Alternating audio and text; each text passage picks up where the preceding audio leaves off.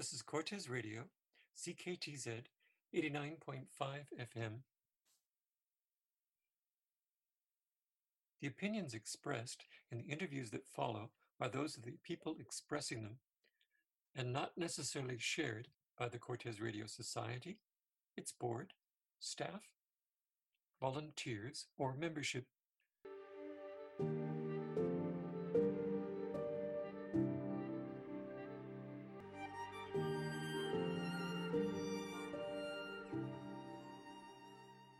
This is Roy Hales with Cortes Currents.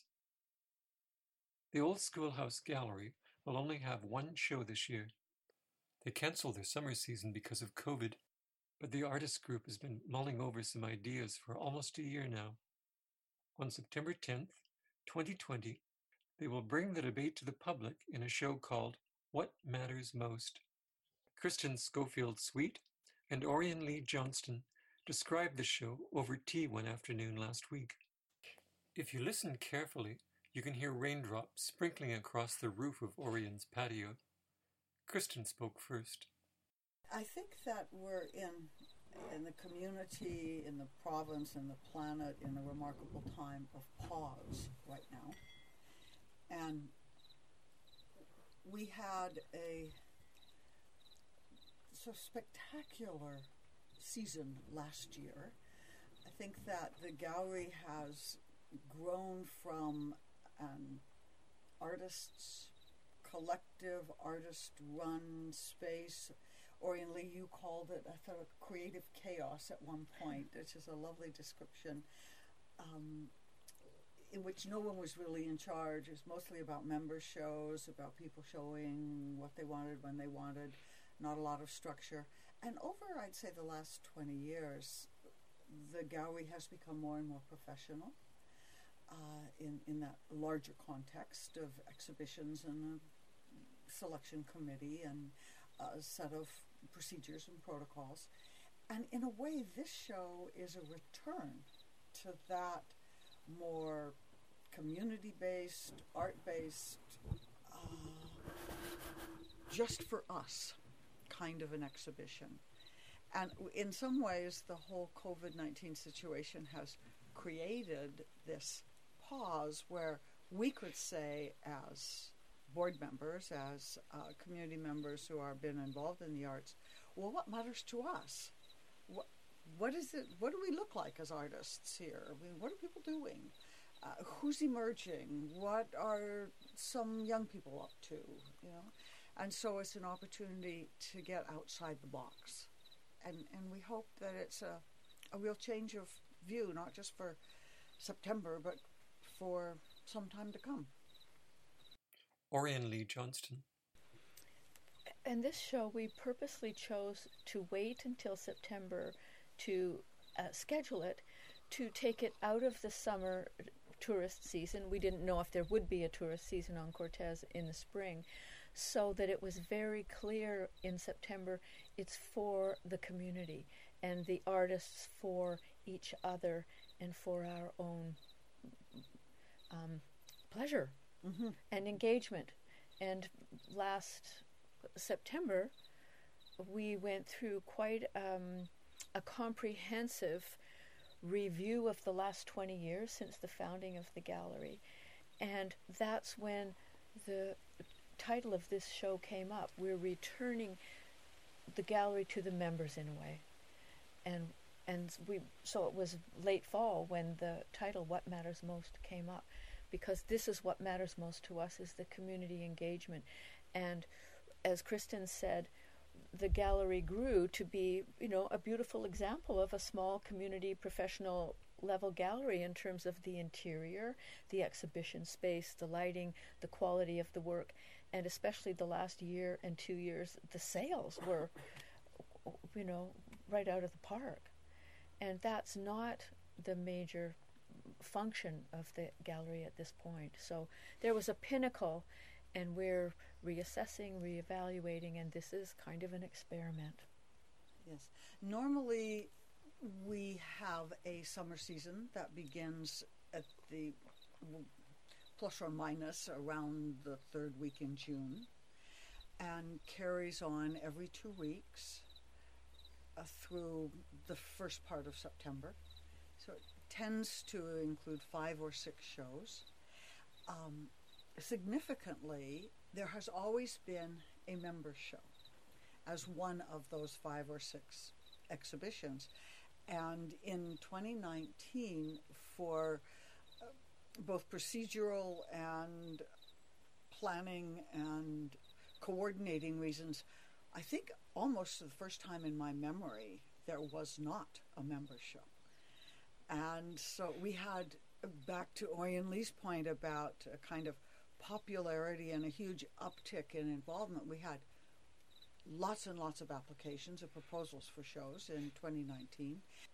There were so many good ones, and we were going to have to say no to some, and that wasn't a position that we have had lots of experience in. And we had made a collective decision well, then we just won't have a member show, and then we can offer one more show to either a group or to an individual artist. And it caught our attention, it caught lots of the community's attention that there wasn't a member show. And so, in some ways, when we sat together, as Oriane Lee is describing as a board back in last fall, the question we asked ourselves to begin with was what matters most. It didn't start out as some kind of title for anything. It was our kind of seminal question what matters most? And we found ourselves saying the community at the heart. Yes, absolutely art, but that includes education, that includes engagement. Uh, and all of those things have been more present, if you will, in the members show format than they have been for exhibitions by individual artists. So, in some ways, the fact that there is only a member show this year is, I think, very telling of the kind of reflection that the board's been doing and also what we're anticipating becomes a, a direction.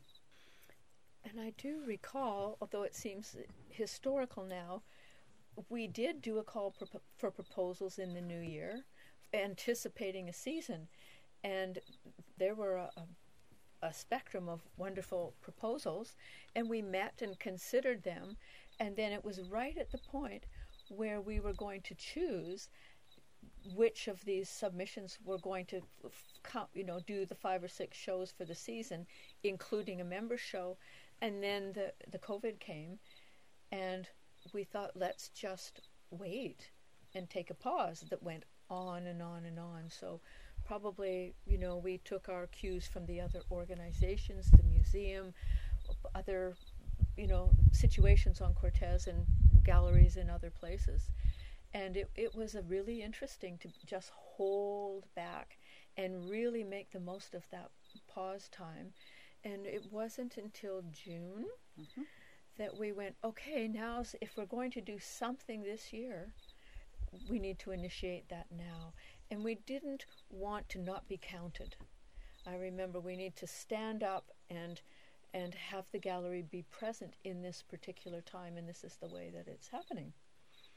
And I should say, and you know, Kristen might be more specific about this, that there is about two weeks left until the submissions are due, and then three plus weeks until the show opens. And we reserve the right to pull the plug if COVID cases surge further, as they have been in BC. So, all of us, regardless of our position, everyone's position in the community is being called to what's to their their ethical standards. I think so we are monitoring this. We're planning and monitoring, as everybody is. Are you going to be masking the floor out every six feet or so? I can respond to that. I hope not. It's a beautiful old floor in that old schoolhouse, and and it would be worth an entire interview on its own just to talk about the history of that building and the fact that it was the last room, one room schoolhouse on the BC coast, and it was a brought here as a float house. I mean, it's really quite a remarkable building, and it is the original floor. Uh, and much of the structure In fact, if you just look behind the carefully finished and painted walls, uh, is is old and frail. And no, far as I know, there will not be masking tape on the floor. But what we have done, and this you're giving me a good in to talk a little bit about the COVID protocol we are planning on. We absolutely do not want the gallery to somehow be ground zero for what turns out to be a private COVID party in, in which the illness comes onto the island. So we're definitely following what Dr. Bonnie Henry has suggested. We feel quite strongly about that. We will only have five or six people in the gallery at a time. We absolutely will require masks. If you don't bring your own, but you're welcome to decorate, we will provide you with one, undecorated. We will have hand sanitizer and disinfectant for the odd doorknob. Um, I have a list. What am I forgetting? Oh, and we will keep a uh, contact tracing sheet and just ask for your first name and your phone number. So, the artists who are exhibiting traditionally host the gallery, and what that means is that I have a piece in the show, so I'll probably sign up for a two or four hour block in which I'm kind of the person who's greeting you when you come as a visitor. And there'll be a little table under a shade tent outside at which you can receive your free gallery mask or demonstrate that you have your own. And it'll be a matter of the gallery host saying, well, you'll need to wait till somebody comes out so you can go in. Or as they do in the grocery stores here, saying, you're good, go ahead, you know, you're several in the party, there's room for you. So that person is kind of monitoring that flow. And although we don't typically use it, the main gallery has two entrances, or two doorways at any rate. And there's the obvious one, and you walk in the foyer, and directly ahead of you, there's a gallery door. And we are going to mark that entrance. And you're in the gallery milling about because when people look at art, they don't follow tape they go look at this and then they want to go over there and read the artist statement, which we'll talk about in a moment. And then they go back and look at another piece. And then their friend calls them to check this one out. And so it's not something you can do in a kind of lockstep parade. But the other door will be marked exit so that you're not passing each other through a four foot door we certainly hope that people will be sensitive to social distancing, both outside on the lawn and inside. That's why I think we feel quite strongly about masks, is that when you're inside the space, please protect everyone, you know, by doing that. But I don't think there's plans for masking tape. Another way that that's different that plays into the, the COVID thing is usually there's someone behind the counter in the foyer and they will take sales. They're there for questions. So that usual person will be outside. And a big difference this year is that there's no sales in the gallery. I would actually phrase that a little bit differently. The gallery isn't going to handle sales. Mm-hmm. So if I'm an individual artist and you're interested in purchasing my piece, the gallery will have a list of my contact information. So it'll have my name and my email or phone number and the price of the work. And your task is to contact me directly. And as the artist, I can say, absolutely, I'd love to sell it to you. I put my own little red dot on it to show it's sold, and I'm responsible for either delivering it to you or connecting with you to pick up the piece after the show is closed. Typically, in the past, the gallery would do that. They would make a record of the sales, they would mark that the piece is sold, and the artist wouldn't be in charge of that. What this also means, which is a huge change for us, is that therefore the gallery is not receiving any commission for this show. So even though it costs us money to be open, we're actually not for this show taking in any income so that if an artist sells a work, they're not paying the gallery a commission. They're just taking, well, it would be great if they wanted to donate something, but the gallery is not involved in sales this time. And that's a, that's a huge change, and it may well indicate a direction in the future. We're trying that out to see how that works. So the gallery's only income would be donations. Of the moment. And memberships. You have to be a member to exhibit in the members gallery, in the oh. members show.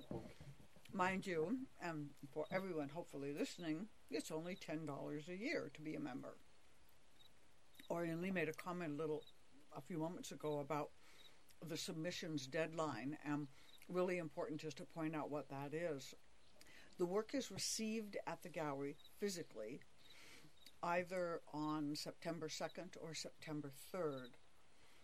But an artist who plans to participate needs to let me know, e- emailing me at usualmagic at gmail.com, that you are planning to participate and sending the name of the work, whether or not it's for sale, your name, and uh, an artist statement to me so I can prepare those materials. And sending that information to me is your submission that you're going to participate. So it's just an email notice. And that's what we're talking about when we talk about a submission deadline. And that's September 1st. And that's September 1st. Do you expect much of a response? I hope so, is the short answer. But I want to say a little bit about kind of the history of how this usually works. And I think it's more than just Cortes as a community. Is that what happens often is that we'll put forward a show and it's like you don't hear anything. I've heard from three people, bless them, but it's like there's like two weeks to go, and I've only heard from three people. So it's easy to become anxious and go, what if nobody's going to participate? And inevitably, two days before the deadline, there's 42 submissions, which somehow I have to type all. And that's very typical. And so it would be great, of course, if artists out there know they're going to submit something, to let me know because it makes my job easier. But that tends to happen year after year, is that, and quite often that sort of huge enthusiasm of participation that happens just a few days before the deadline indicates the show's bigger than we thought, but we don't know. Artists often not sure which one, they're still working on it, they talking with somebody else about collaborating, but they haven't gotten that figured out yet. And it tends to be very in the flow until all of a sudden it's time to do something, and then that's when we hear from them. Cortes Radio's lip syncs are like that too. A number were on the verge of being cancelled, and then a full roster showed up at rehearsal night. Oh, right, yeah. yeah. Well, and we do, in fact. I can remember across a number of years, I've been on the involved in the board for 20 years, and plenty of conversations about saying, well, then, we're not going to have a show with six people.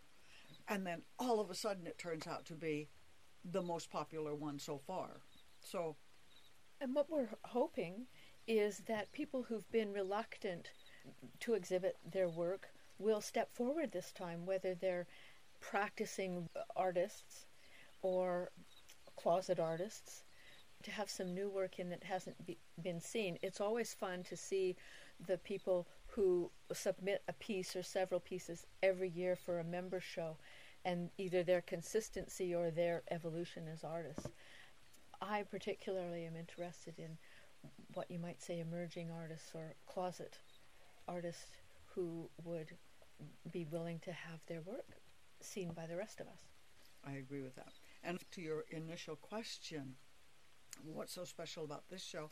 I'm really hoping that it has that kind of encouragement and permission that it's like it's for us. It's not about going through a selection committee and having your work have to be approved and having to sign a contract and it's none of that. It's like let me know if you want a piece in the show and do it. And or two I, pieces. Or two pieces. You can find information on Tideline. There are posters, should be up, or will be up soon. We are absolutely receiving two pieces per artist, but back to your original comment, we never know how many we're getting, and so we do reserve the right to say everyone will have one piece shown. If there are simply too many pieces to accommodate, then we'll show one per artist instead of two. But we, we are encouraging two submissions. And so far, of the three people who have responded, I've gotten two submissions from each one. so we have six pieces now, seven counting mine. Okay. I mentioned a little earlier about artist statements, and I want to say a little bit about that also because they can feel in a more professional context off putting. Uh, I'm supposed to write about my work. I just paint. I don't want to write about it. And in my experience, that's not what an artist statement does. It's like the best description I've ever heard is that an artist statement is like the artist standing next to the work, helping you look at it. The artist is not standing in front of the work with their words, trying to explain it to you. Art shouldn't need to be explained, and each person who looks at a piece will have their own engagement, their own story, their own memories, and their own emotional wisdom that emerges from it. And that's as it should be. But if I take a few sentences to say, here's what I was experiencing, or here's where this came from, or this is a real diversion from the work I usually do, and this is how come, it helps you give a context to what you're looking at when you look at my work. And so, artist statements at their best are short and simple and in plain language and then they become, I think, really. Uh, um, they become a really beautiful kind of window into what the artist is experiencing when they do the work. So I'm hoping, we're asking that artists who submit work for the exhibition also send me an artist statement. And there is an example attached to the Tidelines call for work that is just an example of some things to include in an artist statement or not. It's just an um, an online attachment that if emerging or young or closet artists don't have experience with that, they can go look at that and, and get some ideas for how to write one. One thing I'm most interested in is a couple of must have been last year's AGM or the one before because I've just been on the board for uh, not quite two years, and all the rest of the five or six six board members have been there for a long, long time. And Kristen gave a presentation called How to Look at Art. And so we're going to bring that into this member show because very often people go to a, a show and will go, I like this, I don't like that. I like the color, I don't like that. And uh, art has nothing to do with personal preference maybe it is if you're going to buy a piece and take it home, but it's about related to the artist statements. What is this person experiencing? What are they endeavoring to portray? What kind of contribution does this make to our society? And so there's some very, is it five oh, specific, four. four specific questions or perspectives to take when looking at art. So we may post those in the gallery to give people a way to engage with the work in a deeper, more thoughtful way than just cruising through and choosing their preferences. And I love this as a, a kind of a an example of how to be in society these days, which you know, Western society is it's all about your preference. And how about there are no preferences? How about we are simply in a, a, state of equanimity about what's happening. I don't mean caring deeply, we care deeply, but in a non reactive way. So there's a kind of Buddhist back page to that. What the, the process uh, does, and, and I taught at the Nova Scotia College of Art and Design for a fair number of years, and one of the things that we did, of course, every week is critique work. And I also, because I was in the art education division, taught how to critique work. So, what these four steps do is actually hold your preference in abeyance. What you're trying to do is hold that judgment back. And the very first question is you're looking at a piece and it, it sounds simplistic, it's actually quite profound. You say, What is this? It, it's like, what is it physically I'm in, in the presence of? Paint? Wood? Is it on the wall? Is it off the wall? Is it bigger than me? Is it little tiny? What are its physical qualities? And quite often, when we're first looking at work, we don't even take in kind of the physical presence of what we're seeing. And if we slow ourselves down and literally describe that to ourselves, we often discover that, oh, not only is it big, but it's so big, I have to back way up over there to see it all. Mm-hmm. So now I'm in a very different spatial relationship with this piece. And if I walk up close, I can't see it all. I can only take in parts. So that creates right there a different set of information. It's like, what am I looking at? What's this? Is the first question. And the second question is it sounds odd. It's like, how come? Like, why is it so big? Or why is it only out of these three colors? Uh, why does it have that texture? So, almost immediately when we ask, How come is it like it is? If the first question is, What's this? and the second question is, How come it's like that? We find ourselves in a more traditional art conversation around art qualities. And we're talking about texture and balance and color relationships and those things that we tend to associate with an art class. But they kind of emerge naturally because we're saying, okay, it's a painting. How come they chose that? What's this about? So that second question is about the work's kind of visual art presence. And the third question is what was the artist up to? Where's his or her statement? What's the title? Oh, oh, that really gets me in there. So now you're looking, the viewer's looking for a way in that third question how does the artist want me to be with this work? How am I getting in in terms of what did the artist mean? And of course, at that third stage, that's entirely assumption. You don't necessarily have the artist standing right there. And the work needs to stand on its own. No work should have to be explained in order to be understood.